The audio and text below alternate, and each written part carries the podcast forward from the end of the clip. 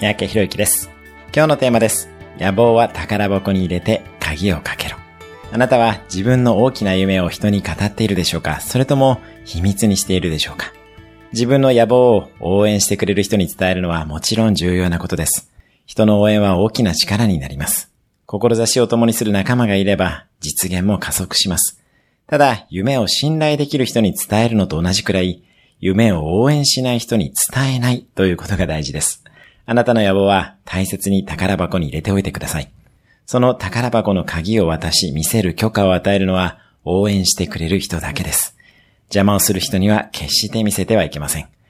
あなたが進むためにはアクセルを踏むこととブレーキから足を離すことの両方が必要です。